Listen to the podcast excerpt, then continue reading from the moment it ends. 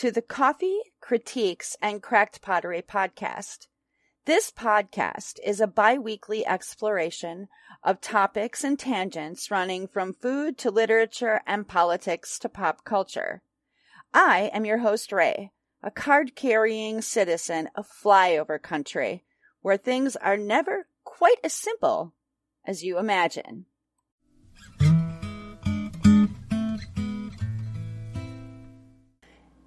Hey guys, so here we are. It's time for coffee, right? I have my cup, my fancy cup that was given to me by um, one of my former coworkers, a fantastic lady from Pickwick, Minnesota. Well, she's not from there; she's from her mama, but she lives there now. Anyway, you should see this cup. Maybe I will take a picture of it later and put it on the Facebook. But it says "Welcome to the Shit Show," and I have to tell you that's how I feel this morning. Holy crap. Food service during like major cultural events is just exhausting. That was my weekend, kids. Feeding humming, hungry, hungry, hungry rummage sailors. Lord have mercy.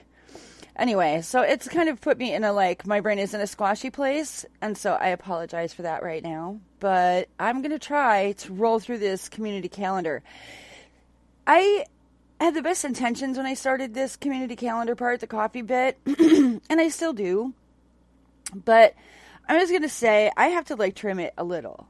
So I want you guys to not be afraid to like tag me in events that you know are coming up. And I'm going to try to focus really heavily on the things that um, pertain to my friends in the area, the whole Coulee region that do stuff and things that they think are interesting so that I can share it with other people because we do a lot of interesting stuff here in flyover country. It's not like we don't have a life and we don't have culture, you know, just because people on the coasts don't get it. I used to say, I made a joke, you know, when I lived in Milwaukee and I also kind of lived in La Crosse that I was bi-coastal because I, I lived, you know, on Lake Michigan and then the Mississippi River. This was my life. These are the boundaries. So I am technically bi-coastal. Anyway, point is, this thing got so huge. It's just enormous. Like if I tried to like hit all the good things that I think I see, I'm I'm just gonna try to pick out like the really optimal things that like stick out. That if I had weekends and didn't work, um, I could go to. So I want to share those with you, and hopefully, you guys will get something out of it. And if anybody from out of the region gets something out of it too, great. So, I want to start out with this coming Friday, which would be May 10th. Um, the first event we have is the Rumble by the River 40. It's um, at the Mississippi Thunder Speedway, which is two is S2895 State Road 35 in Fountain City, Wisconsin. and it is a dirt track for those of you who are into racing. I am not, but my mom is a huge dirt track fan. So I kind of feel like it's ubiquitous. I got to mention it. That event starts at 4 p.m. and runs until midnight. We also have uh, on Saturday, no, Friday, May 10th, the Stone Barn Pizza place is opening. It's their season opening, and that is at S685 County Road KK in Nelson, Wisconsin. Fantastic farm to table sort of situation. If you're up this way, bumming around, checking out some like lingering sales from the 100 mile r- rummage sale, you should probably stop in there. That starts um, at 4 o'clock and runs till 9. And then I want to give a shout out to, this, which is there's a celebration and fundraiser for the Buffalo and Pepin County Democratic parties. It is going to be at Danzinger Vineyard, which is up by Buena Vista Park in Alma. Its the address is S2015 Grapeview Lane. And that starts at 6 p.m. and runs, I think, till 8 or 9. Then the next thing I really want to give a shout out to is super important to me is yesterday's VIP night in Lacrosse at 317 Pearl Street. Now the reason I do this is when I lived in Lacrosse, yesterday's was like one of my primary it was my home bar. It didn't it wasn't originally or it was, I don't know, I have a long and storied history with yesterday's from back when I was too young to go to bars to when I was old enough to go to bars and then later still. Every time I go to lacrosse and go have a beer eh, or go see my friends do comedy or just go hang out with people, I try to stop in yesterday's for at least one drink. This is a little nostalgia place for me. It's kind of um, an alternative bar.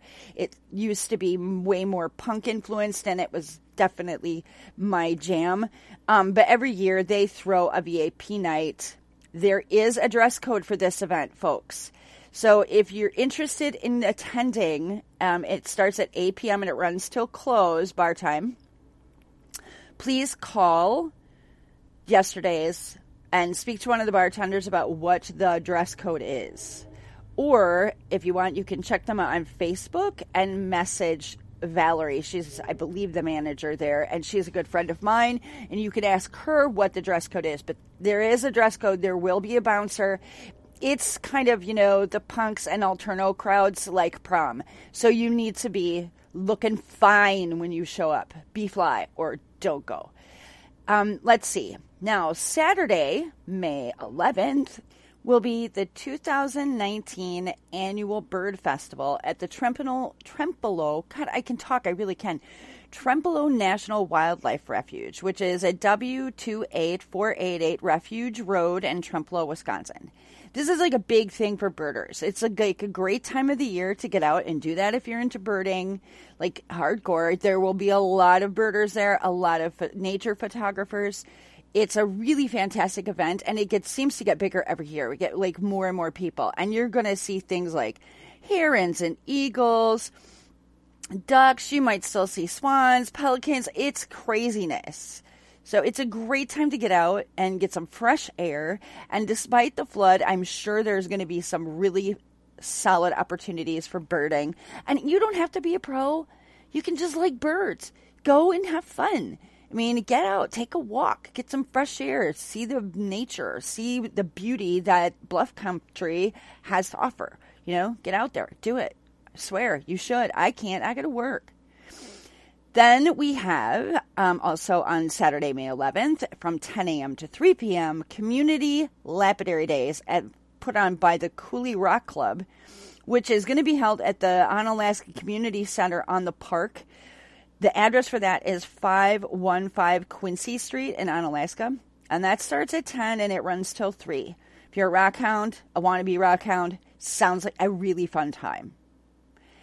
Next is at 11 a.m. from 11 till I think 12 or 2, 12 or 1 is the Luck of the Draw dart tourney at the Drift Inn in Fountain City. The address for that is S2945 Indian Creek Road, Fountain City.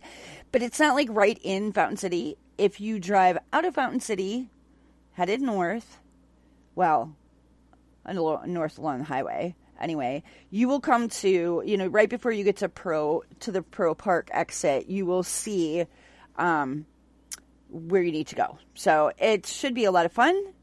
Um, if you're into darts and you want to watch, Let's see. Then we also have at 12:30 to 4 Empire Night will also be playing at Danzinger Vineyards, which is where the Buffalo County Democratic Party gig was the night before. So the address for Danzinger Vineyards is S2015 Grapeview Lane in Alma. And Empire Night looks like a good time. Some good music get your relax on in the early afternoon. Do the do the winery tour maybe. Um, grab a drink of wine after and listen to some music.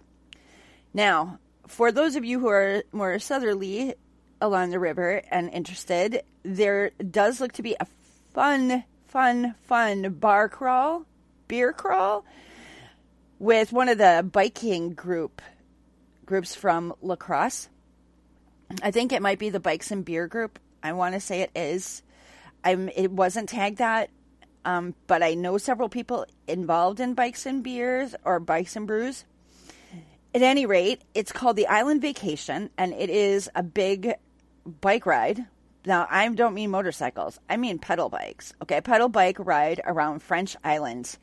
It starts at 3:30 and it looks like the starting place is Fathead Steve's, which is a tavern um, right there on French Island. If you're interested, you can Google and find the address for that. And then it makes a a whole trip around French Island and it starts at like I said at um, 3:30 and I think it goes to like 10 10:30 in the evening.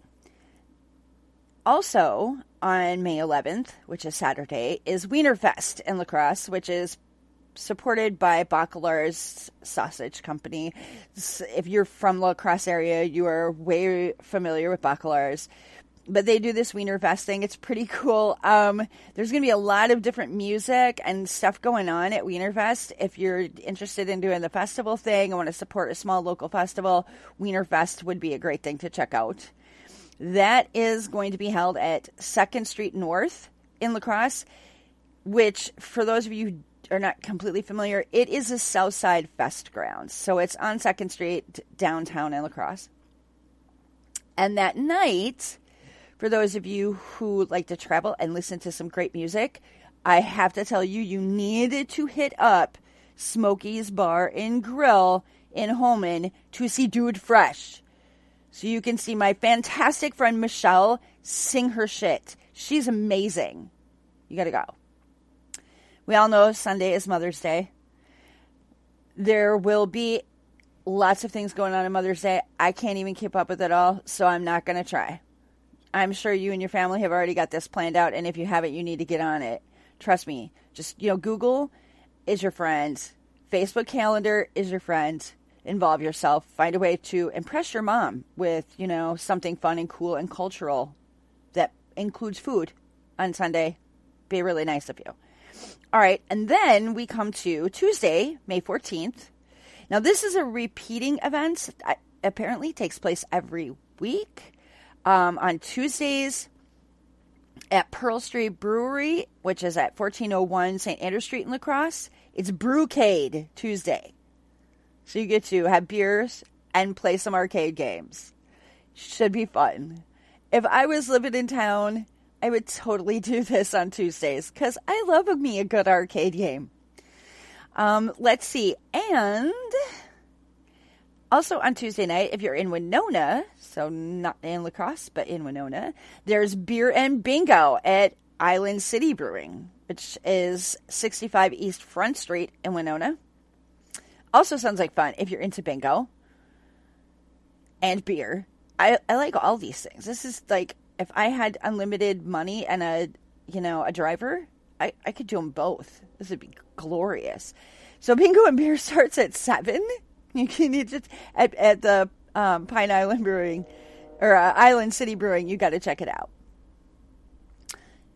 On May 16th, which is Thursday at 6 p.m., this is interesting and intriguing, and I kind of want to go to this, but I have to work Thursday, so I won't be going. But Chef Antonio is going to teach you how to eat like an Italian at Villa Bella, Belza? Bellezza? Villa Bellezza? I don't know. I know my friend Amy knows how to say this. I don't. But Villa, Villa Bellezza Winery and Vineyard in Pepin. Okay, sorry. Took me a while to get there, but I did. Okay, it's at 1423rd Street in Pepin. I, food is involved in this. And some chef is going to teach you how to eat Italian. I at a winery. So like this just sounds really great if I had the time. If you have the time and are up this way on Thursday on the 14th, you should check it out. It starts at 6. I'm going to guess it runs to probably 7:30 8 o'clock. You should definitely check it out. Now, moving on to Saturday, May 18th, I want to plug this because it's a charity thing and it's super charities are awesome and I love this idea. It is 95.7 The Rock, which is a local radio station. So they get plenty of airplay anyway, and I'm not really doing it for them, but I am doing it for the big bikes for little tykes. So it is being held at the La Crosse Area Harley Davidson Center, which is at a 1116 Oak Forest Drive in Onalaska. And it is a big benefit to get bicycles for kids. That starts at Oh, it's an all day event, actually. So I'm guessing it starts at like 9 or 10 in the morning and runs all day. And I think if you want to see kids get out and do stuff besides play video games and watch YouTube, you need to support stuff like this, especially for poor kids. They need to be, you know what I mean? It, it's a great program. So get involved. Also on Saturday, May 18th, and I can't speak about all of the things, there's a 7 million things going on, all the band stuff for this coming weekend because it is the lacrosse leg of Midwest Music Fest. Insanity. So they have, you need to Google it if you haven't already and get your tickets if you haven't already. But I am going to plug one specific show at this. You need, if you do see nothing else at Midwest Music Fest, you need to see Porcupine. They will be on the main stage at 6:45. One of my best friends in from when I was a teenager, like great guy, Casey Virock, is the front man for this band. Um, I've been watching Casey play music since we were like 14 years old. He is an amazing songwriter. He is a fantastic person. This band is so good that the bass player from Husker Du joined. Okay? Like, Husker Du was like somebody we, as teenagers, thought was amazing. We, you don't really understand. It's like he gets to play on a stage with one of our idols from our youth, but he deserves to be up there. Like, he's great. So if you see nothing else at Midwest Music Festival this weekend on the Lacrosse show, you have to make it to the Porcupine show. Do not miss it. They have new stuff out, new material out right now. I just listened to one of their new songs like Thursday, I think, before work, and I was blown away. Go check it out. They're even better live. They're fantastic. Go. Do not stop, just go. Now, on Sunday, May 19th, there will be, as also part of Midwest Music Festival, there will be a brunch held at La Crosse Distilling Company at 129 Vine Street, which is just up the street, really, from where the second Second Street, from where the South Side Fest Grounds is, towards Riverside Park. And I've been to the distillery, so I'm just going to give this a little plug. The food is really good. I didn't drink any of the whiskey because I was driving or any of the other liquor that they make there. But the food was fantastic. Their tapas are crazy good and they have them Coulee Boys playing in their still house. So you should definitely check it out. It's kind of, I think, the wind down for Midwest Music Fest, and a brunch is always welcome, right? So go check that. Also on Sunday, May 19th, I want to just bring this up because, as I mentioned, my friend Amy, who probably knows how to say the name of that winery that I can't, she, one of her friends um, had a stroke earlier this year. She's a young girl, a young woman. She's in her in her late mid to late mid twenties and had a stroke. Um, and her name is Kelsey Ewing, and they are holding a benefit for her at the American Legion in Winona, and that's at 302 East Sarnia so many people don't think that young folks can have strokes, but they really can. And this has been super devastating for Kelsey and her family, financially and personally. And you don't prepare for these things when you're that young. You know, you you're not looking for that. So they need some help. And so if you have some extra cash and some time, please think about going to Kelsey Ewing's benefit at the American Legion. Um, and that is starts at 12 and goes till 5 and that is at the american legion in winona. I'm going to repeat that. And it's sunday may 19th and that's it for between now and then between now and the next episode. I can't do them all. I just i went started writing down stuff and went oh my gravy there's so much to do. And there is. There is. There is I will post a link again in my show notes to the calendar, and I will hopefully get some other things thrown up in there over the next few days so that it's a little more complete. But this is really all I can fit into the into the confines of a podcast. I was having this conversation with Steve Walker just like uh, like five minutes ago on yesterday or on yesterday's. Well, I have that on the mind. I need to go see Val. Um, on Facebook. Him and I were messaging, and I said, Holy cow, this thing has gotten so big. I could do a whole podcast of this. And he said, and it was great. I'm going to quote this because it was hilarious. He said, Wouldn't that be a terrible podcast? Where I would basically be saying to everyone, I don't have a life because I work on weekends, but here are some really cool things my friends do uh, when I when I can't. Like, okay, so and I don't, I'm not, I'm not QQing.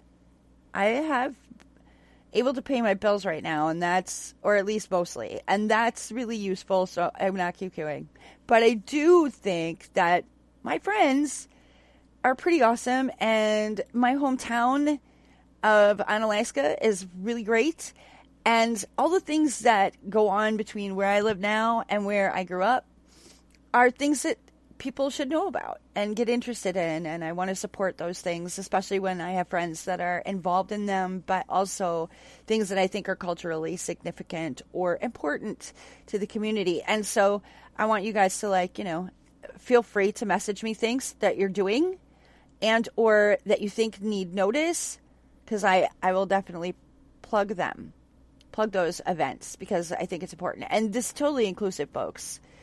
If you hadn't already figured out by listening to this podcast that I am LGBTQI friendly, you missed something because I am. So please send me those events. If you haven't gotten that I'm pagan friendly, I guess maybe it's because I've not been that really loud about it, but I am. If, music, art, literature, food things, all of that I'm interested in. And so if you have an event, I don't care if it's, you know, a neighborhood chili cook off. You guys are doing a thing, let me know. If you don't mind the public coming, because I'm you know, hopefully this gets shared a bit. So poke me with stuff if you think it's really cool. I'd send you all to New York to go to the Met, where, you know, my best friend in life ever works. But we can't all fly to New York for stuff. And besides, we just met the gala, and you can't go with like big round sunglasses and give Anna Wintour side eye now it's over. We'll have to wait till next year. Maybe we can make a plan and go to, to the Met Gala with with Beck and Side Eye Anna Wintour and and the girls from Vogue, the Voguettes. what a name! Okay, so we're moving on. I just wanted to get those things out there for y'all to listen to um, and get a taste of. I am going to be transitioning here into today's topic, which is food television. And hopefully, y'all enjoy it. So, this episode's been in the can a while, but it's still relevant, strangely enough. It can't be like, you know, some of the other things I would have talked about. I could go on now for like for the rest of the two episodes left of the God season, but I'm not going to. We're just going to move on to food, and then I'm going to cry in my beer about that maybe at the end of this episode. Anyway, all right.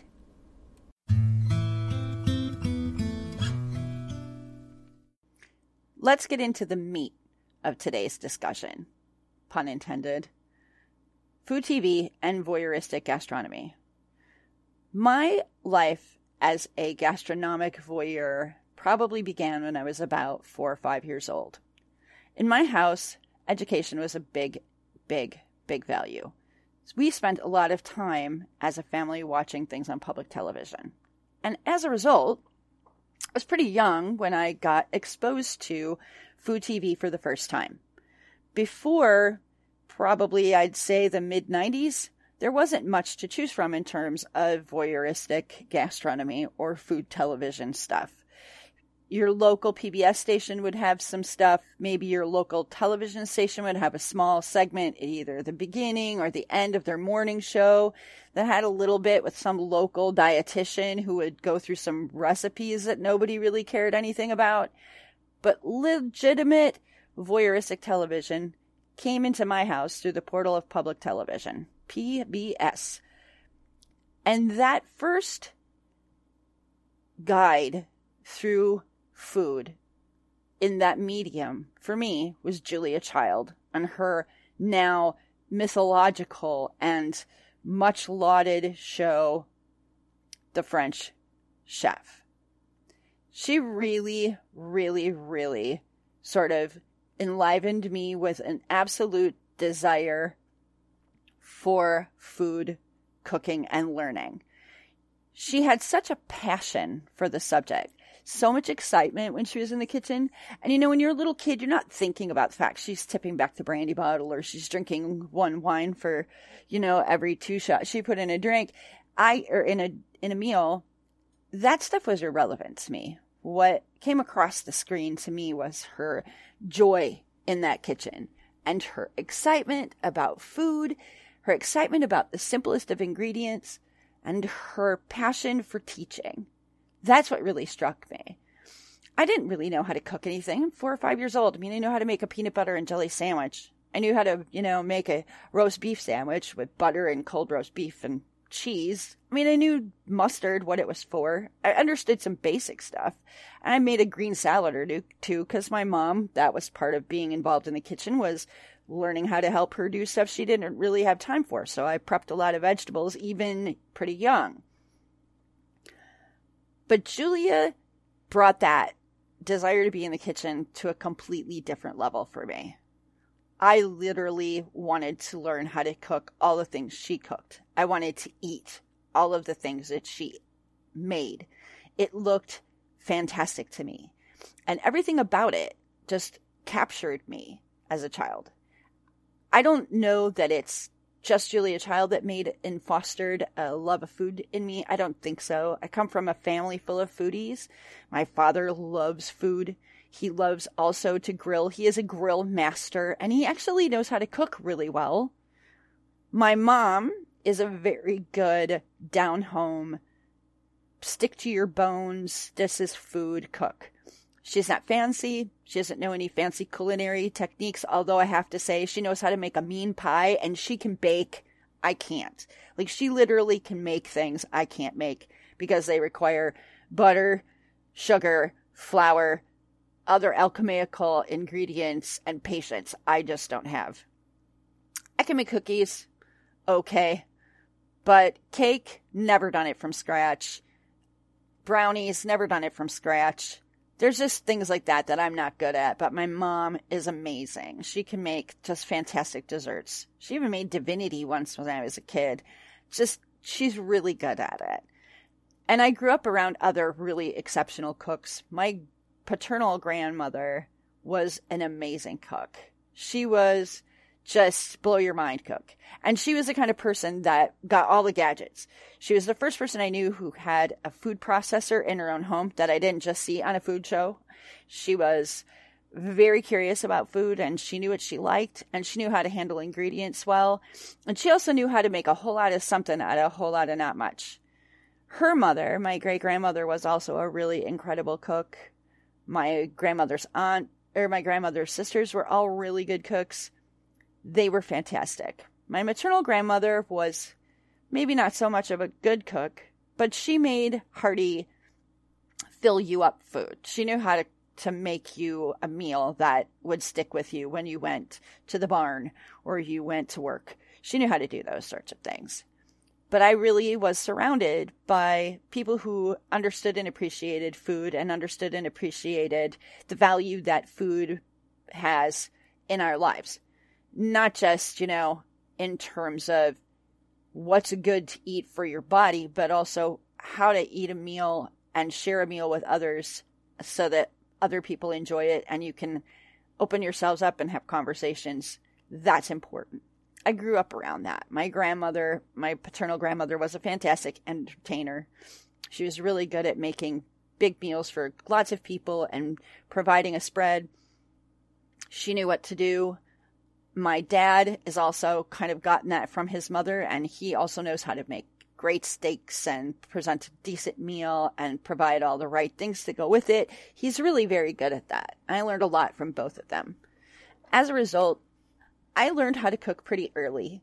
Not always the fanciest stuff, but I learned how to cook and I wanted to learn how to cook. I remember the first time I made chili for my family was after school. Nobody was home. And I looked up the recipe in the Betty Crocker cookbook for chili con carne, so chili with beef. And I was so proud of myself when I got my mom got home and told her that I had made this thing. But I wouldn't have had the confidence to even try to do that if it hadn't probably been for Julia Child. I'd watched how all those things in the kitchen work and what you were supposed to do, and I'd helped my mom, and she had encouraged me to do that. So when it came time to do it, I didn't even wait for my mom to be home to do it. I didn't even wait for my dad to be home to show me how. I just jumped in, read the recipe, and made chili. I was pretty proud of myself. I don't know if it was the best chili. I still don't, I can't remember, but I know I made it and I did it by myself. The point I'm making is from Julia Child, I learned to just sort of love food television. I could watch Julia Child's The French Chef all day, every day. I could. And she's not the only one. PBS also brought into my home people like Justin Wilson and his show, Louisiana Cooking, which was one of those cooking shows that I could actually share with my dad. My pop really loved Justin Wilson, his folksy sense of humor. He loved the whole Cajun Creole vibe of the show, and he loves that kind of food. My father had traveled extensively when he was in the Navy, so he'd eaten a lot of places in the US and he liked Southern cooking. So we enjoyed that show together. I have to say that I still remember how to make a roux, and I make a roux exactly as I learned from Justin Wilson's Louisiana cooking when I was a little kid. Um, I learned all the secrets, which I won't give them all away, but they're important. And if you want to know how to make a good Louisiana roux, style roux, watch that show. And then there was Paul Prudhomme. And I also really loved his show. He was fantastic. He did the magic um, of Chef Paul on public television. So these were shows that, three shows that sort of wet my whistle for food television and made me interested in all the different ways in which people approach ingredients and all the different ways that people cook and the joy and pleasure of cooking food for other people and just act of it. Like the physical enjoyment one gets from going through the motions of cutting vegetables and the sensual experience of being a cook, the way things smell and the way they taste and the way they sound. All that was imparted to me by these people as well as my family. That is my early experience with food television. Luckily for me, somewhere in that mid 90s era, whole networks were created around food. I watched food TV and the cooking network. I love that stuff.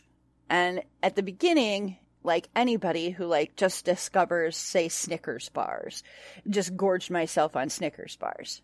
I didn't really think about the context, didn't really think about the consequences of gorging myself on Snickers bars. I just gorged myself on Snickers bars.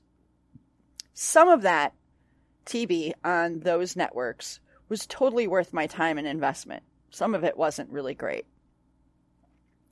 I have a few celebrity chefs that, in retrospect, have turned me off from both of those networks pretty heavily. And at this point in the game, I don't really watch either of them at all. I don't have cable for one. I'm an internet liver now, but I also just find that a lot of those celebrity chefs leave a lot to be desired. There have been some influences on me and my consumerism of that media that have left a really sour taste in my mouth about both of those networks. I'm not going to get into specifics beyond citing one example, and that would have to be Rachael Ray. Now, she in particular fails a lot of proofs, and I'm not even going to get into her credentials as a supposed chef. I'm just going to stick to the basics. When I first started watching her on Food Network, I think what really struck me about her was she had a bubbly, Julia Child esque affect she came off as really excited and passionate about food, and I think she is. I'm not going to take that away from her. I think a lot of people are, and that's okay. I really got hooked into her original show, which was 30 minute meals, and I enjoyed it as a young mom with active family. It was something that I could take ideas from and move forward with. Found that very useful for a time. But her next show, which was dining on X amount of dollars a day, I can't remember the actual title of it, really turned me off from her. It was her idea of a travel food show, and it was, in my opinion, less than good. There's a few reasons, But the primary one that turned me off to her was her tipping scheme when she would travel and eat at restaurants.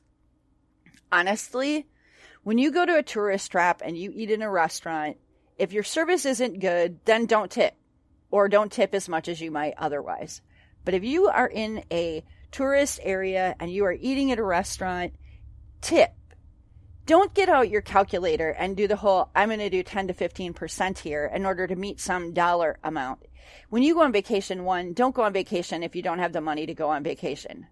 And two, remember that in those tourist places, those servers and those cooks, those folks rely on tipping as part of their wages. So don't cheap out. It's just rude. And I think that just soured me right off the bat. And then her talk show and the rest of it, I just got sick of her. Just sick of her. And I really, I will admit it right now, I really liked Emeril Lagasse. In fact, when I went to New Orleans, I ate at his flagship restaurant.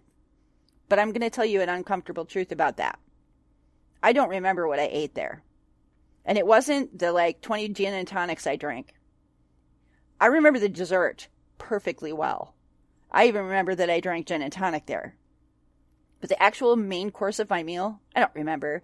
Most money I paid for a food that uh, any kind of meal that I have not remembered afterwards. It was not memorable. The service was very memorable. Everything about that restaurant was very memorable, except the meal. So that kind of also dimmed my lights on Emeril Lagasse. As much as I enjoy his show, and I actually did enjoy his show a lot, I found that once I went to the restaurant, it just wasn't as interesting to me. At some point in the early 2000s, I discovered Anthony Bourdain. Now, I would like to take a minute here to discuss Anthony Bourdain.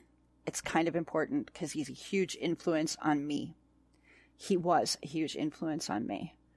I loved Anthony Bourdain with a passion that just probably defies reason in some respects. He was an incredible educator. He was an incredible producer of very consumable, intelligent, purposeful television that went well beyond this discussion of travel for eating or eating for travel. He went somewhere else with it. There were underlying themes to his show that really connected with me on a personal level. And I think I learned a lot even more or had a value that I had already begun to grow and understand blown up and exploded by what he did. One of the things that his show really did for me was cement the idea that no matter where we live, no matter where we are, no matter what we come from or what our religion is, what our culture is, our language, any of those things, no matter where we are in the world, what unifies us as human beings is food. It's like food and foodways are an essential part of the unification theory of culture. Unification theory, for those of you who don't know what it is, or grand unification theory, is basically a model that tries to describe the universe by combining various forces in a push me pull you as to why the universe functions the way it does. These are the basics. It's like the atoms of the universe, the building blocks, if you will. And one of the building blocks of culture is absolutely got to be food. Not just eating it and making it, but how it communicates and how it holds groups of people together in their identities, how it can break down barriers between groups of people and their identities to a universal understanding of what feels good to do and how to be good to others. It is a real force. And he, his show, I think that was a very big part of what he was trying to get at. What was a baseline takeaway from his show and he intended. And he never really beat you over the head with it terribly, but it was totally there. And he never shied away from it. He just kept it as like this running thread. Like it was the weft of the entire show and all the other stories that he told and all the other adventures that he had were all meant to put that reality in a context for all of us to digest. It was a real gift, his ability to talk about and share food. He had a charisma and a way of interacting with people from the street vendors in Vietnam to high fancy chefs in very expensive Michelin star restaurants that broke it all down to its very basic roots and really presented the reality of what food is that glue in culture. That is a amazing gift that he gave to anyone who watches those shows. And for any of you who haven't watched any of his shows, put aside your preconceptions and your baggage and just give it a try because he's amazing.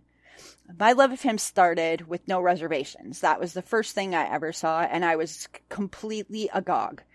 And I laughed at his funny jokes, and at first I just thought it was a really cool travelogue show with food, and he ate like I would eat, and he wanted to do, like, I thought that was pretty much it. But after watching all of No Reservations, and moving on to the layover, which was very short lived, and the small time that we got to really enjoy parts unknown, I developed a further appreciation for him, a very deep appreciation for Anthony Bourdain, to the point where I went back and watched as much of the Cook's Tour as I could find, which was his original cook, cooking, chef eating, traveling show, which was um, very amazing. It's the rudiments. It's like just watching him be a toddler, but it is still that that defining thread of his work and his purpose is there. So watching all of them really I feel even depth even gave more depth to my appreciation. I have to say I was absolutely devastated when I found out about his suicide. And I can only imagine what that was like for his family, and I am deeply hurt and sorry for Eric Ripert, who you come to love as you watch Tony shows because him and Eric were so close. The whole mess of depression and celebrity suicide, I think we're going to probably do an episode on at some point. But I just want to say, for those of you who suffer from depression or have suffered from depression like I do, I know you're not a celebrity, but your death matters too and your struggle is important too. And please, if you learn nothing else from any of what you see, talk to people about where you're at so you don't end up another statistic. Please. The point I want to get to here is that Tony really gave me a serious education about what really is important in food. And after that, watching Food Network and Food TV, I couldn't do it. Cooking Network, Cooking TV, Cooking, whatever, those two, I couldn't do it anymore. I lost all interest in any of those sorts of shows, and my mind was trained to something very different. Luckily for me, streaming services like Netflix and Hulu started to make their own content. And that's not to disregard things that are made on PBS because as we transition here from this moment about the history of my interest in food television to what I think is valuable now in food media that you things that are definitely binge worthy. Like shows that I love now that through my developed enjoyment of food television I would recommend to anybody else who is interested and I'm going to riff on those a little bit.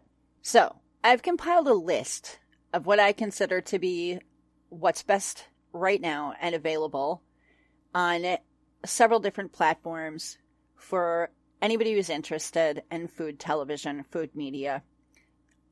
That list is by no means exhaustive. I'm sure that there are some of you who are going to say, but you missed this show, and what about that show? And I might even later come to the conclusion that I missed some stuff. So I apologize now and I'm not going to get really in depth into any of the shows in particular. I might at some point in future episodes break down some of these shows specifically through seasons and episodes. but this time around, I'm just going to basically give you, throw out the list. So the list at the, this point is pretty simple. I think you've already heard a good portion of it. First and foremost, I would definitely suggest that you check out The French Chef by Julia Child. As far as I understand, most all of the episodes are available on iTunes. I don't iTunes, but I did some research and found out that that is one of the places where you can get that. That's pretty easily accessible for most folks. Definitely worth your time. Yeah, it's dated. Yeah, she's got a weird affect, but you know what? It's still really valuable and interesting, and she can be really fun and cute. And if you want a little brief preview of what that might be like, you can definitely watch the movie Julia and Julie. Like, that's a great movie. Not going to plug it too much, but it'll give you a basic idea. And then go explore it. I mean, you don't have to watch the whole series, but it's to me binge worthy. So there's that. And then there's Louisiana Cooking, as I mentioned earlier, with Justin Wilson, which is available, I think, through PBS and YouTube. You'd have to look for sure. I know there's several episodes on YouTube. When I was doing some research, I did find them there.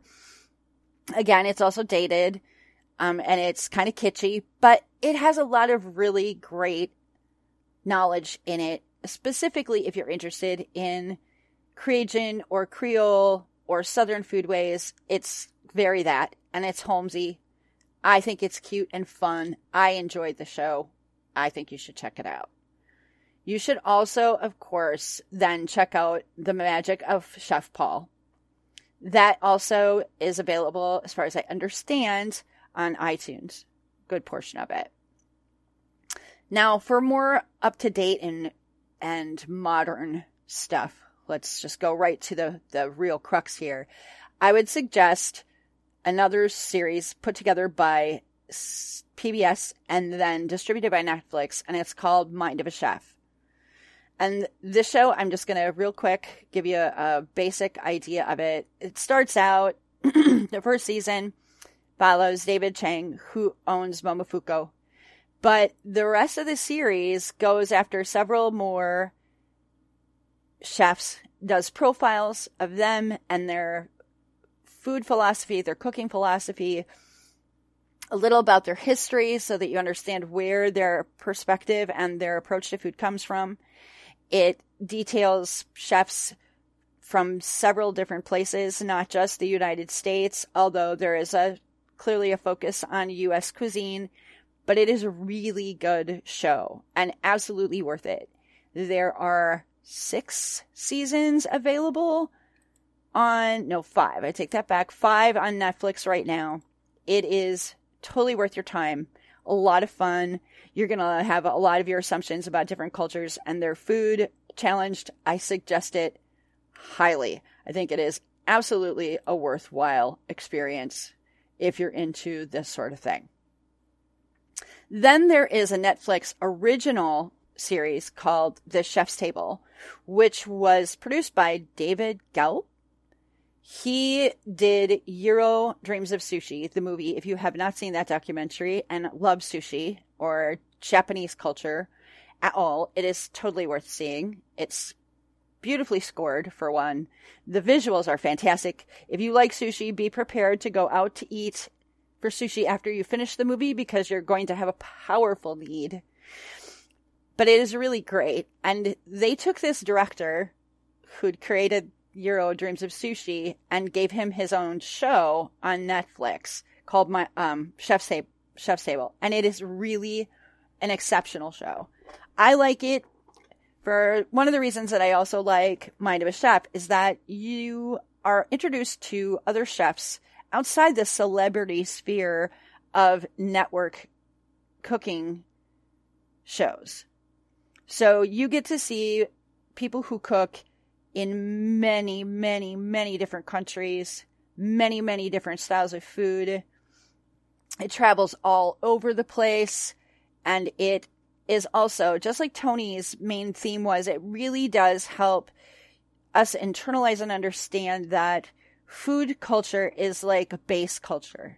It is really a glue that holds a people together, and it can also be a glue that crosses boundaries and borders and help us as humans remember our humanity and our humanity in relation to other people that we share this big blue dot with. It's really a fantastic show. Um, it, I just love it. It's beautifully put together. There's not any, a lot of interview. There, there's no interview questions. It just really profiles these chefs in a way that's very accessible and very humanizing. And I think it is a fantastic show, and you really should, really should give it a shot. The next show on my binge worthy series list is Good Eats by Alton Brown. Now, this is one of the few things that I would actually push you back towards network food shows and push you back at the very to the very beginning of Good Eats when Alton very started out I have not got access to a platform on which his new show, the the next iteration of Good Eats is available, but I will tell you as somebody who watched absolutely every season of the original, it is the most informative, empowering, and accessible how-to shows for cooking ever. It's the kind of thing that somebody who doesn't know how to cook or is a little nervous about cooking could engage with and feel that they have the ability to just get in there and give it a try. He is funny. He's educational. He gets into food history. He gets into the chemistry. He kind of goes all over the place with it. But he teaches some really practical and simple kitchen stuff. I mean, he really gets into technique in the most accessible way possible. He uses what's there in your kitchen. He meets you where you're at. It's not a whole lot of crazy gadgetry. He just goes at it. And he loves food. I love Alton Brown. I love him to death. Um, a lot of you probably only know him now from America's version of Iron Chef as the MC, but he is actually a, a serious foodie Oh, maybe you've watched him on Cutthroat Kitchen too, which is just awful. And again, I'm not going to talk about competitive food shows in this. We're going to have a whole episode about that, and Nathan will definitely be joining me for that. But you need to go back and watch Good Eats if you haven't watched it before and you enjoy this genre of food, food television, food media. You have to go back because it's it is a really really great show. Another one that I would suggest, and this one goes back to David Chang that was kind of the opening guy in Mind of a Chef. This series was just him. I don't know if they're going to do another one or not. There's one season available, I think, and it's called Ugly Delicious.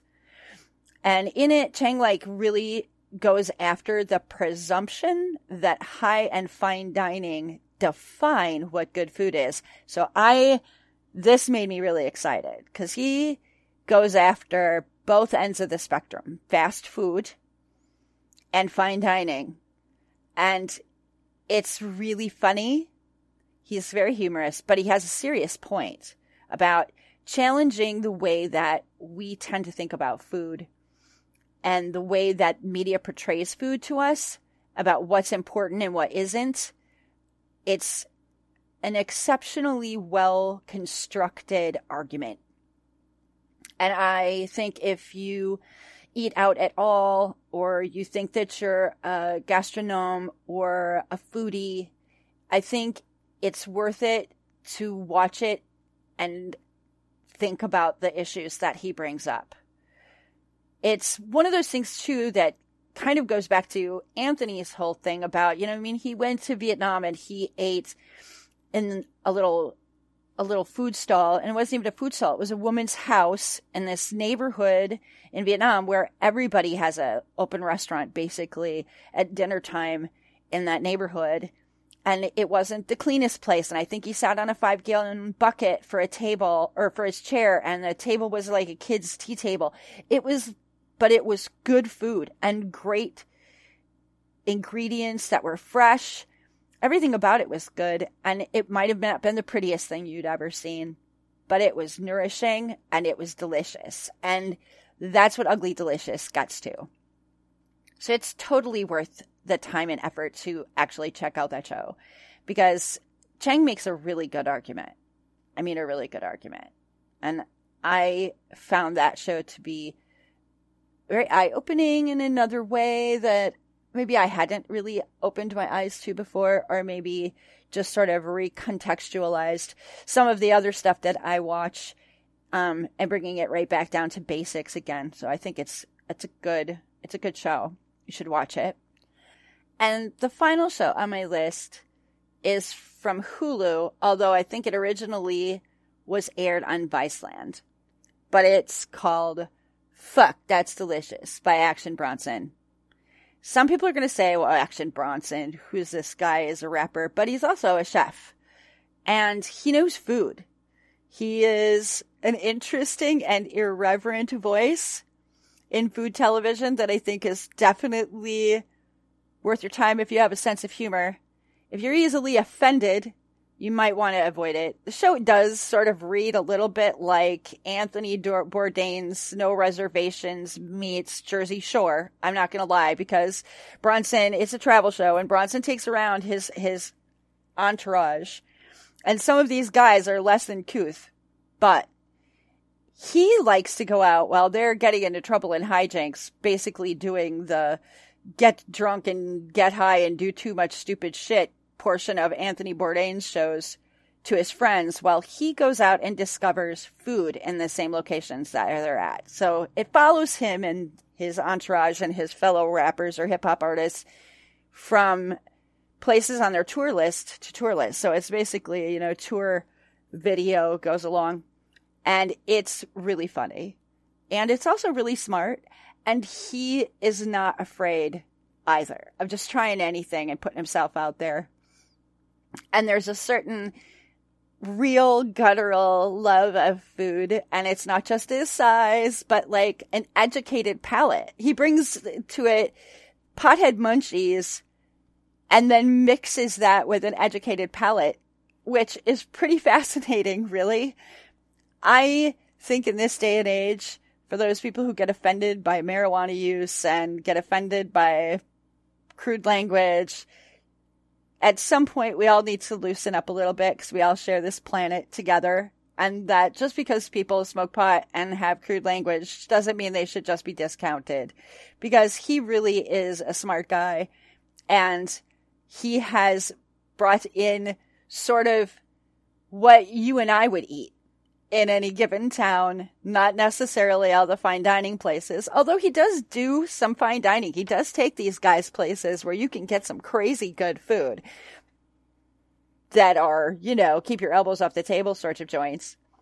But they don't let their maybe unusual presentation stop them from enjoying those places, which is another thing. You can't just assume that because it's a fancy restaurant or concerned with high end fine dining that you don't have a right to be there. If you have the money to go in and order off the menu, you have a right to be there just like everybody else. And I suggest that you do it once in a while. Treat yourself. Go someplace that's a little above your station and eat something anyway.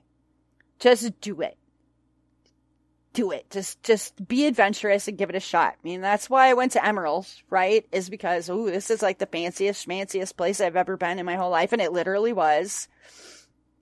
But it was worth it to go, even just for the ambiance. Yeah, okay, I don't remember the meal. I do remember the peach cobbler that we had at the end of the meal.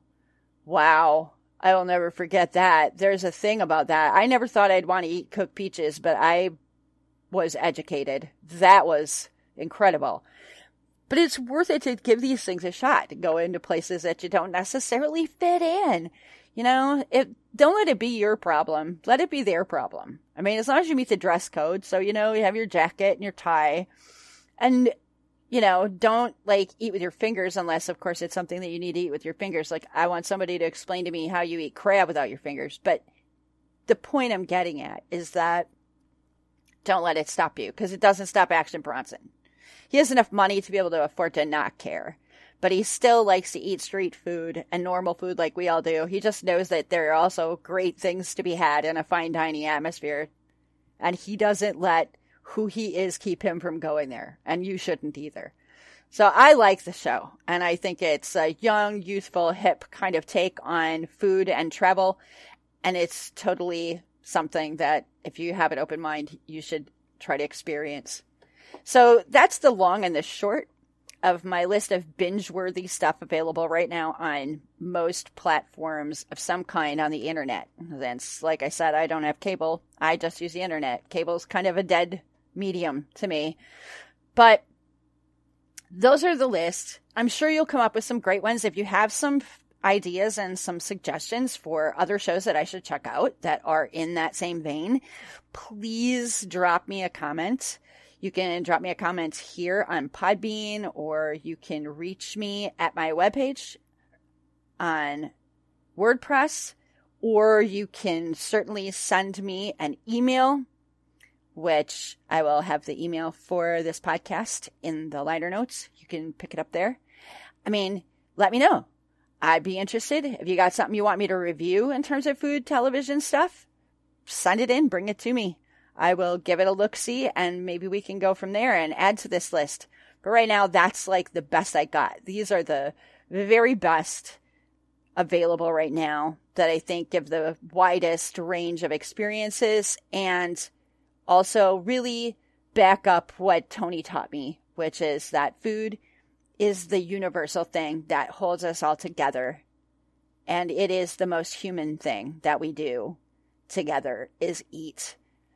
And so, you know, I, I try to pick around that because that's become a very major thought in my head when I watch TV about food or media about food is how does this relate to human experience?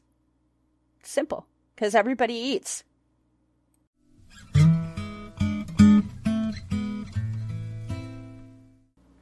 Alrighty, folks. We've come to that portion of the program, the crack pottery. So, just a word of warning now trigger warnings for the snowflakes who might be listening that have far right political leanings. And if you don't like the way I talked to you just now, felt like it was demeaning or degrading, just consider that every time you say that about somebody who's on my side of the aisle. It's only demeaning and degrading when you are the subject, apparently, but not the speaker. So, um, I just want to dive right in here because there's a few things that uh, I wrote down actually this week that really sort of kind of got to me, and and I want to keep it brief enough um, so that I can get them all. But first thing and foremost for me on my mind is the state of Wisconsin. State of the state of Wisconsin right now. Um, we have a finally have a Democrat in office for governor um, after a lot of hijinks and probably just borderline illegal activity on the part of the Republican Party in this state to keep us stuck with a beast, Scott Walker. Tony Evers is our current governor. And say what you like about the guy, at least he's got some thoughts in his head about how progressives in the state of Wisconsin want this state to be run. Now, he just uh, submitted his budget uh, last week or the week before to the state house, and they have made rumblings that uh, most, if not all, of the really progressive planks in his budget are going to be ignored. For me, it's not that it's the most important one, but it is definitely one that I think that the state of Wisconsin needs to serious look at, seriously look at, and that is legalization of marijuana. At the very least, a decriminalizing of possession of marijuana, you know, over a certain amount, and of course under a certain amount, unless of course we're going to just legalize it entirely. I personally would love to see the state of Wisconsin adopt the Colorado model. Other states in the United States wish they had Colorado's problems. They have money. Everybody gets a profit share from the pot business there. They had so much money that they had to spend because it's mandated in the bill that they have to spend it on education or give it back to people that the people finally made a decision that they offered state sponsored health care in the state of Colorado, and it's being paid for by the tax revenue from pot. So their public school system is being funded by pot sales, and now they have a public option that's state run and fully state funded by marijuana tax. We, why is this a no brainer? Why do even people on the right say no to this? This is money that is generated in a way that benefits everybody, and it's not, I, I just don't get it. Like, how can you not be happy that you can afford to do those things? It's silly. It's absolutely silly. So I, I'm really disappointed, actually. I'm not disappointed in my governor. I'm really excited that my governor tried. But I'm really disappointed in the short sightedness of the Wisconsin right. And even the financially right and the socially liberal. Like, where are the libertarians on this? I can tell you where the libertarians are likely on this, which is it's not going to get them personally rich. And besides, if they can smoke pot and not go to jail, why would they want the rules to change so that then everyone could smoke pot and not go to jail? Because I can tell you what is not libertarian. Most of the black folks in Wisconsin and most of the poor folks in Wisconsin. Now, there's a slight number of libertarians that are poor folks in Wisconsin. They seem to think that somehow being libertarian would make them rich folks, but they're confused because people that are already libertarian and rich don't want you in their club. Just a FYI. So there's that. I'd really love to see us do something there, but I don't know that that's going to happen. And it really, really burns my ass. I'm not a pot smoker, okay? Because of the law and because of jobs and because money. I don't have it. But I think that it's ridiculous the way we treat marijuana in this state, and I think it's ridiculous that we're turning our our backs on potentially billions of dollars worth of revenue that we could use for the infrastructure of this state, for public education, for college education, and maybe a reasonably handled state medical program. It's just stupid. Since Congress in Washington can't seem to get this shit done, then it's up to us states. I would at least come around to the Jeffersonian idea that originated with Jefferson and was retrounced out around and danced about like it meant something by the religious and the conservative right d- during the Reagan administration that it was about states' rights. But then states need to assert their rights. And if they're going to have the opportunity to do this, they need to do this shit or get off the pot and then come up and do it. It's just dumb. So then I also read this morning, okay, that Barr, our attorney or attorney general for the United States, has missed his deadline to provide to Congress, the Judiciary Committee, Investigative Committee, the unredacted Mueller report, and is going to now suffer contempt of Congress charges. I, I can't wait. This shit show just doesn't stop paying off. Except, of course, who's paying for all of it? You are, and I am with our taxes doesn't mean I don't want it investigated. What I wanted was for people in America not to vote for the Cheeto in chief, who is a fucking multiple felon before he even decided to do this, take office. You guys, I get it. You're mad. You're pissed off. No, Hillary sucked. I agree. You you got me there. She was terrible. She is the devil in a skirt. I'm not disagreeing. I didn't vote for that woman. But what I'm telling you is the Democratic Party in this state, the Democratic Party nationally needs to get over their bad selves and they're being a bunch of bankers men bitches. The reality is that the banks own both parties. The corporations own both parties. The military industrial complex owns both parties. You want control over the government. You need to get businesses out of government you need to get rid of their option to finance candidates who are going to just mouth what they want said. Because they're going to tell you anything on their stump speeches. These politicians, some of them probably do mean what they say when they want to really help us. But the reality is that the people who pay to put them in office don't give a fuck about you or a fuck about me or anybody else. and they will fucking grind our bodies like dust under their wheels while they increase and maximize profits. And if you don't believe that, you really need to learn to fucking read. All right. Joe Biden, this is speaking of, this rolls right into this. Don't. Please just don't. Joe Biden is your grandpa in Hillary's bad leisure suits.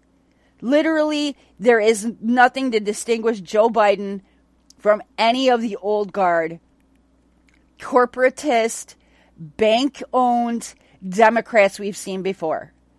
Him jumping into this race is strictly to make it more of a shit show. Now, we'd all like to think, wouldn't we, that the last shit show we saw like this, which was the Republicans last time with how many other people they had, and they ended up with Trump, and how that's going to work out for anybody?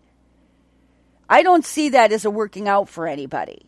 There are really only like three viable candidates for the Democrats, and none of them are the ones that everybody's, well, one of them, two of them are people that everybody's paying attention to. I, I I love Elizabeth Warren. I do. I think she's great. She's a little more moderate than me, but I really respect her. Bernie is my man. He's just my man.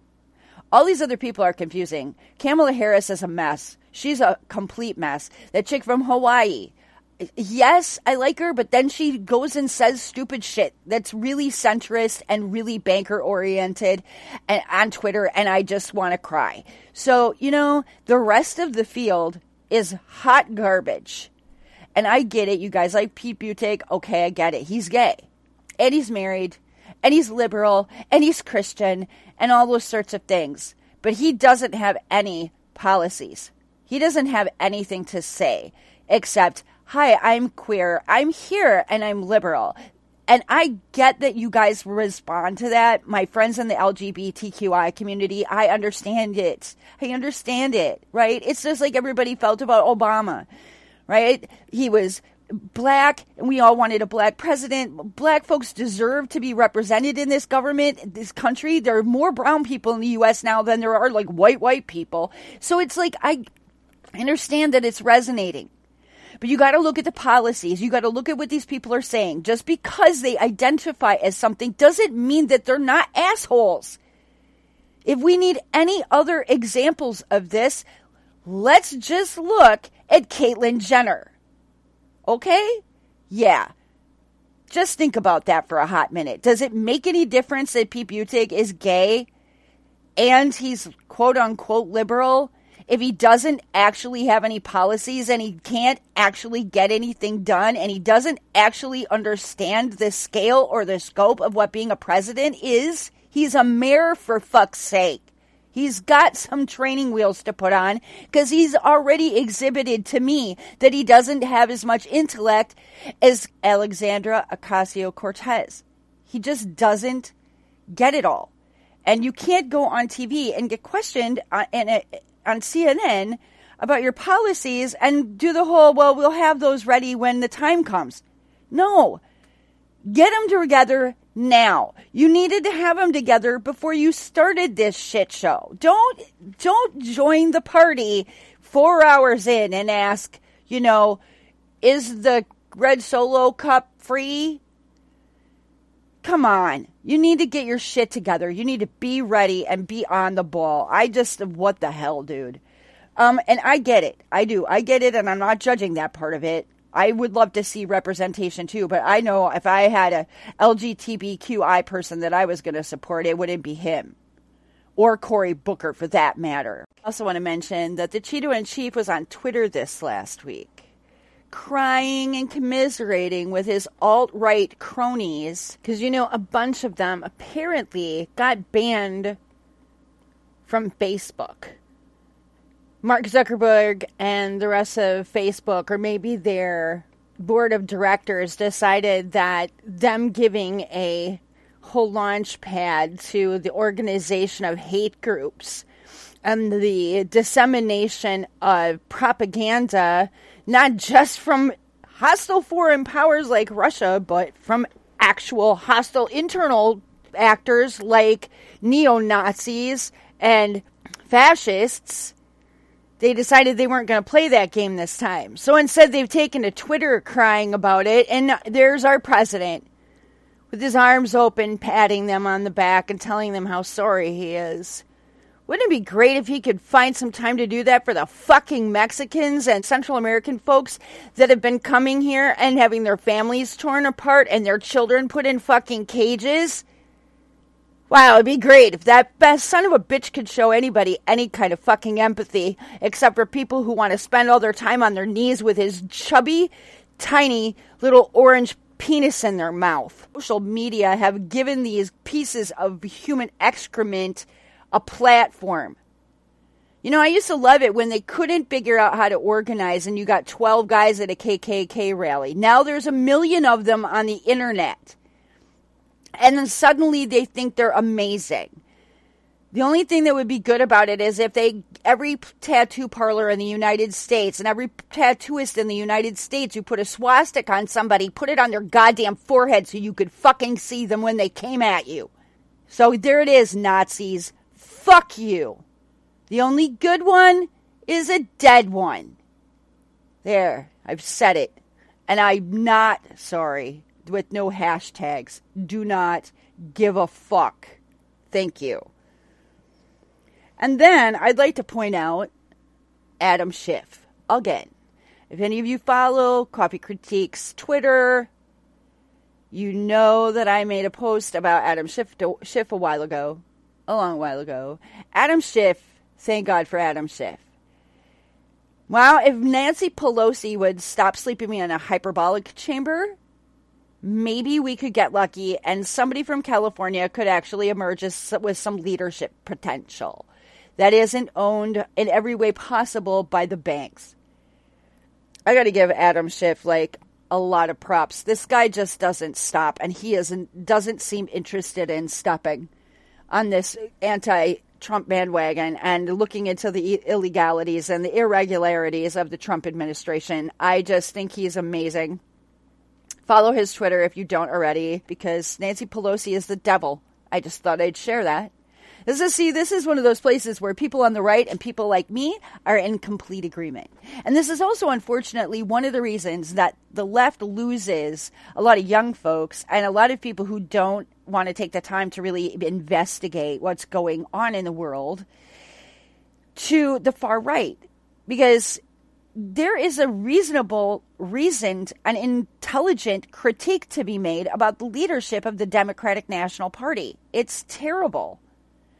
They have gone out of their way to block any progressive progress. They have gone out of their way to make it difficult. They're going to make it more difficult all the time. And they've made no secret of the fact that they don't want to support progressive candidates in any place. I can tell you this from personal experience in the state of Wisconsin and the gubernatorial election before Tony Evers took place. Let me amend that.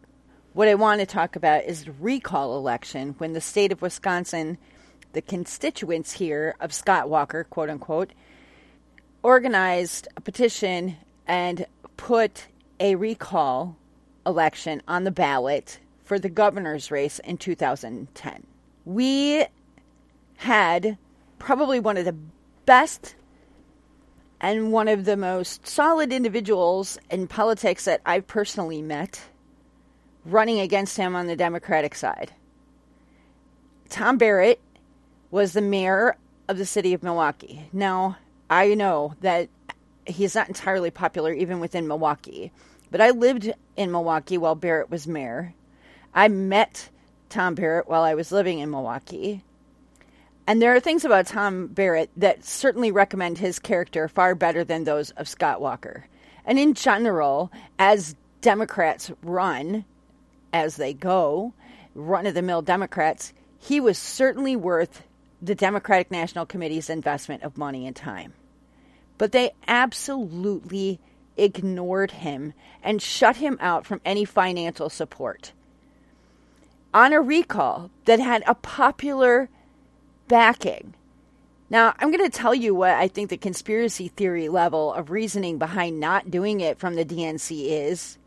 Is first of all, they don't like recalls. Politics politicians in general don't like recalls. None of them want to see it. None of them want to support it. And why? Because it means that the same motions of democracy that can take out somebody like Scott Walker that they didn't want to see there could also take them out. And God forbid they'd empower the people to take someone out of office who clearly didn't belong there.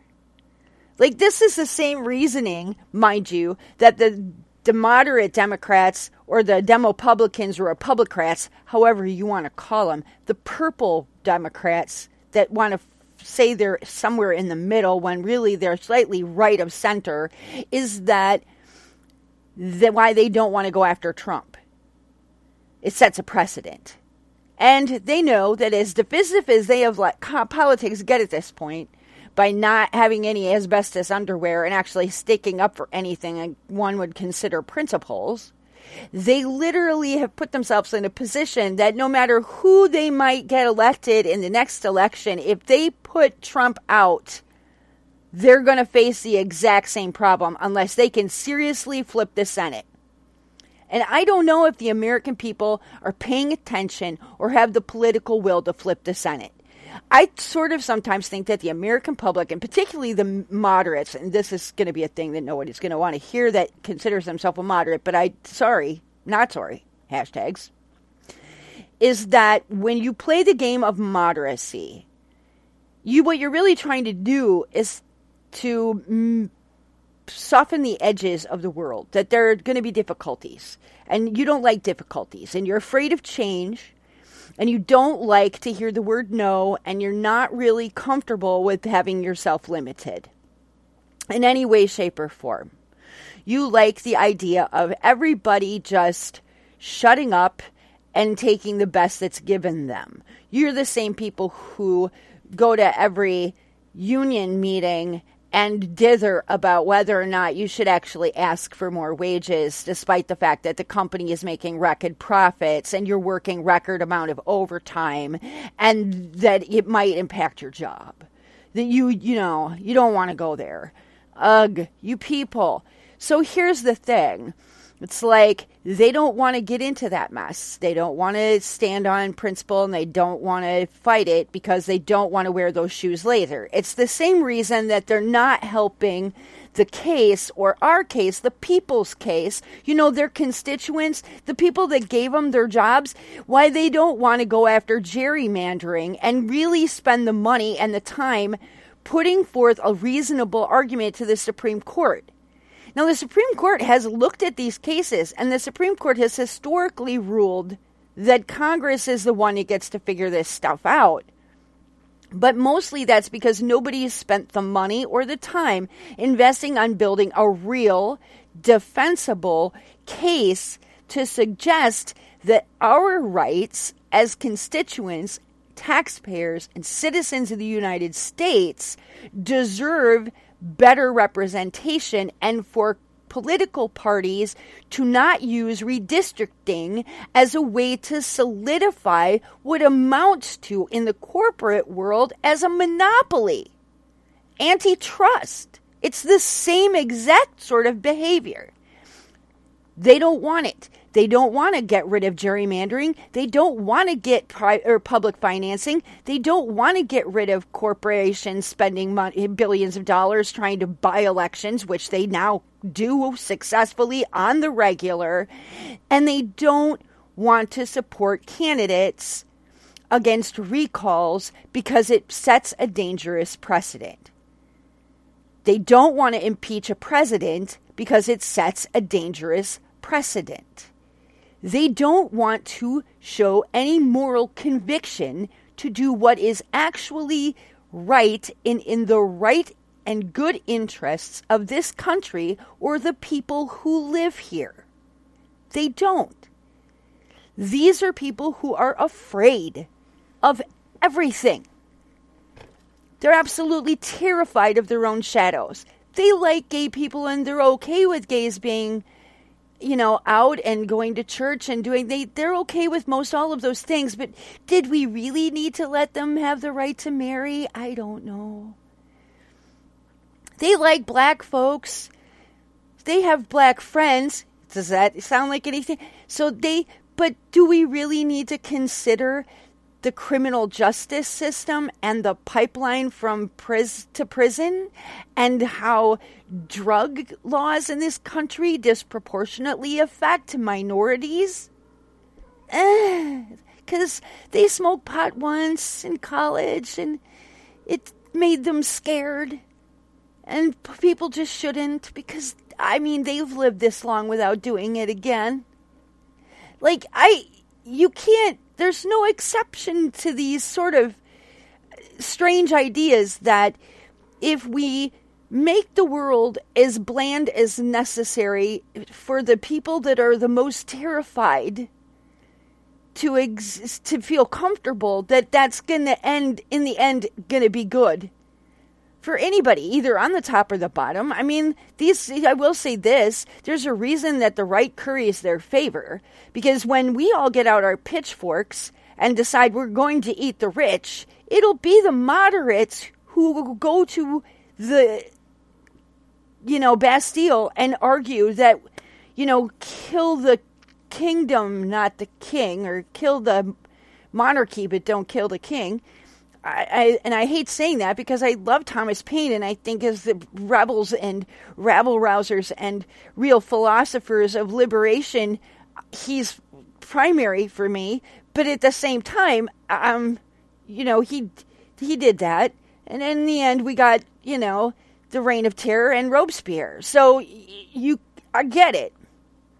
I get it why people with money want to keep moderates happy and keep them engaged and keep them dithering about social issues and dithering about economic issues and dithering in general and fearful because then they're much more easily led and manipulated.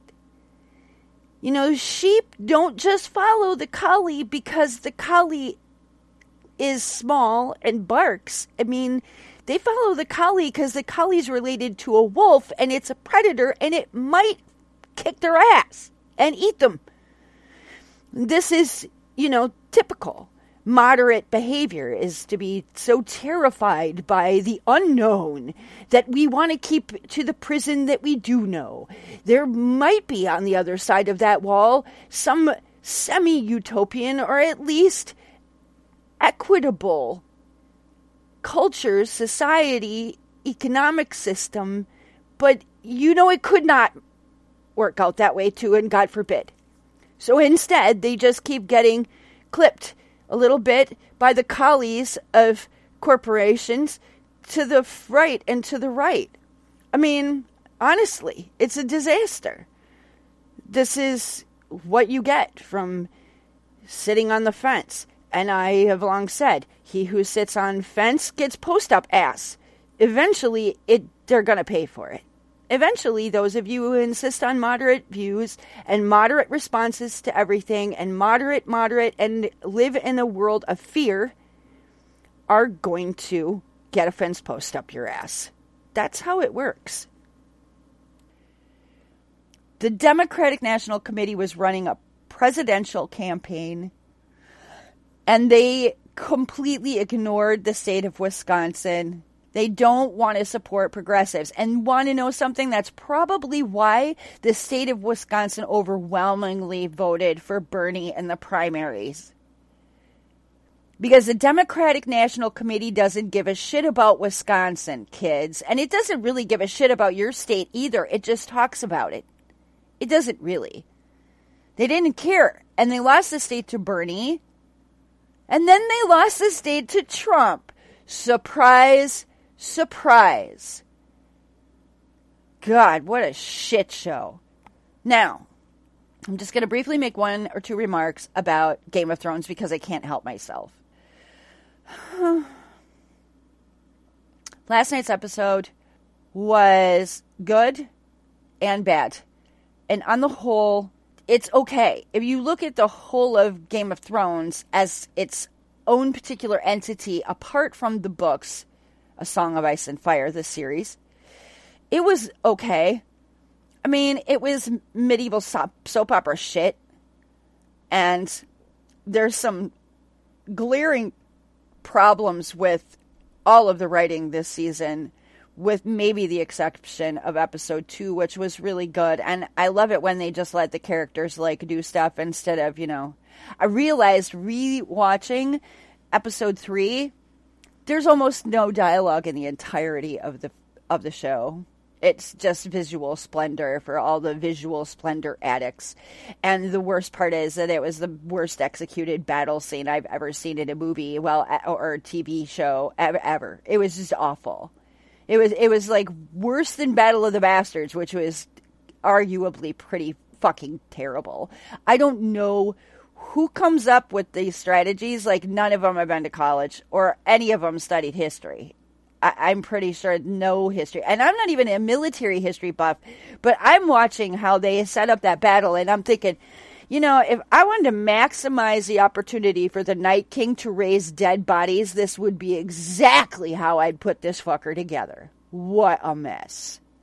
And then, yesterday's episode, episode four, I wanted somebody to explain to me how a flying dragon can't see a hundred ship armada and avoid that shit. Like, how did she not know that was there? And then when you have a, a scorpion, you know, a giant spear chucking machine on a boat that is going to require re aiming and turning, why Daenerys didn't swing wide, bitch turn around that armada and come up its ass and burn it down. That just it's just dumb. There's just dumb writing. As far as the character interactions, they all made pr- pretty much perfect sense, and I am of the belief that a lot of what we're seeing, saw in that episode at least, is is getting us pretty close to where we actually will be in the books. Mind you, the show's character development, plot development, and the rest of it is so fucking awful from episode or from season four forward that I don't I'm not satisfied with their build up to any of what they provided us in episode four, but I am comfortable with episode four in general. I still want to know, like a lot of people do, how Tyrion got so goddamn dumb all of a sudden, but you know, he did. And he did because the writers made him stupid. I, I, I there's no other excuse for that. So, um, the writers for that show are ass. And guess what, Star Wars fans? I'm really sorry to tell you, but those two fucks are taking over your franchise. Enjoy. Enjoy.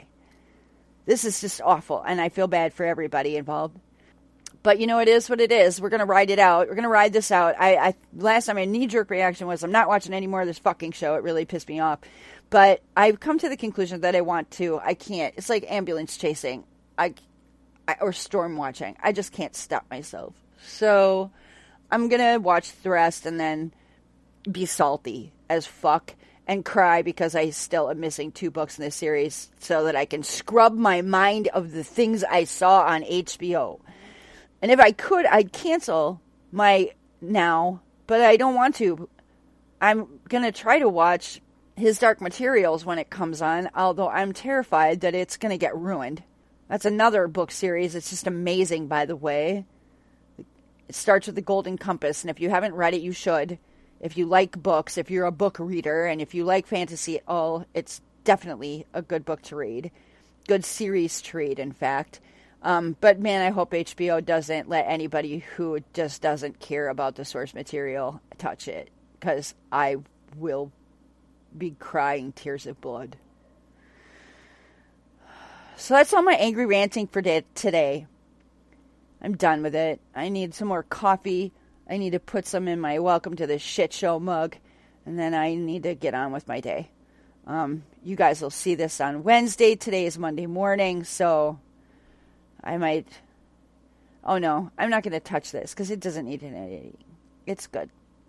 Anyway, I hope you all have a lovely week. I will see you in two weeks.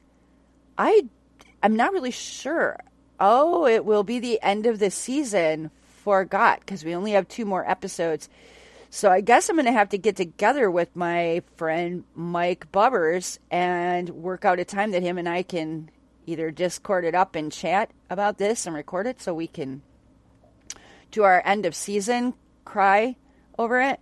he's not read the books yet. He's been working on it, and he hasn't watched the entire series yet, but he's been working on that too.